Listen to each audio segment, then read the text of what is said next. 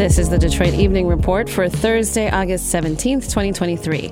I'm Sasha Ryan from W D E T News. Nearly twenty-three thousand Michigan residents have lost Medicaid coverage since the state began reviewing Medicaid eligibility in June. That's because the federal government ended a three-year freeze that had been preventing people from losing coverage during the COVID nineteen pandemic. The state has extended the deadline to submit updated paperwork. Megan Groen works in Medicaid enrollment at the Michigan Department of Health and Human Services. She says many residents lost coverage because they earned too much to qualify for Medicaid. Others did not submit updated paperwork. We were able in Michigan to give folks that extra month to get their paperwork back. But if they are not able to get that paperwork in and we're not able to verify their eligibility, then they will be disenrolled. Medicaid beneficiaries now have up to sixty days to return updated paperwork. A Michigan cider mill owner is being criticized for Islamophobic remarks caught on video being circulated on social media. Dawood Walid, the executive director of the Council on American-Islamic Relations Michigan chapter, says the owner of the Erie Orchard and Cider Mill profiled a Muslim family. The most blatant Islamophobic statement is that, you know, Muslims steal. Like it's it's a broad generalization that he made where he uh, accused someone of, of, of stealing with without uh, proper proof.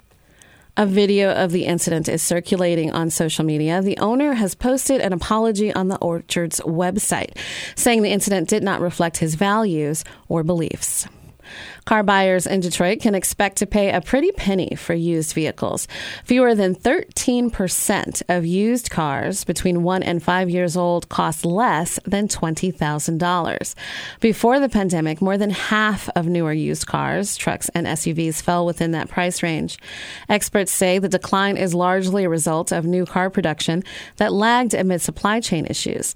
Assembly lines are now reportedly turning out new vehicles at pre-pandemic levels, but it could take up to three years for used car levels to return to normal. Keep Growing Detroit is hosting its twenty-sixth annual Detroit Farms and Gardens Tour Sunday. The tour includes a leisurely bike ride through three East Side gardens and farms, a walk through three community gardens in Jefferson Chalmers, three projects on the West Side visited by car, and a kids' walking tour of a block featuring three projects supported by the Detroit Black Farmers Land Fund. The event ends with a celebration at the Keep Growing Detroit Farm featuring music and food.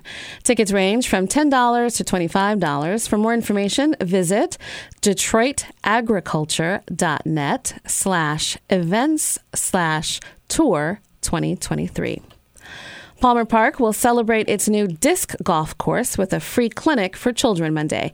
Kids five and up are invited to come to learn from a group of touring professional players. Lessons will be held behind the Palmer Park Community House and Splash Pad from ten a.m. to noon. Thank you for joining us for the Detroit Evening Report. If there's something in your neighborhood you think we should know about, drop us a line at Detroit Evening Report at W D E T dot org.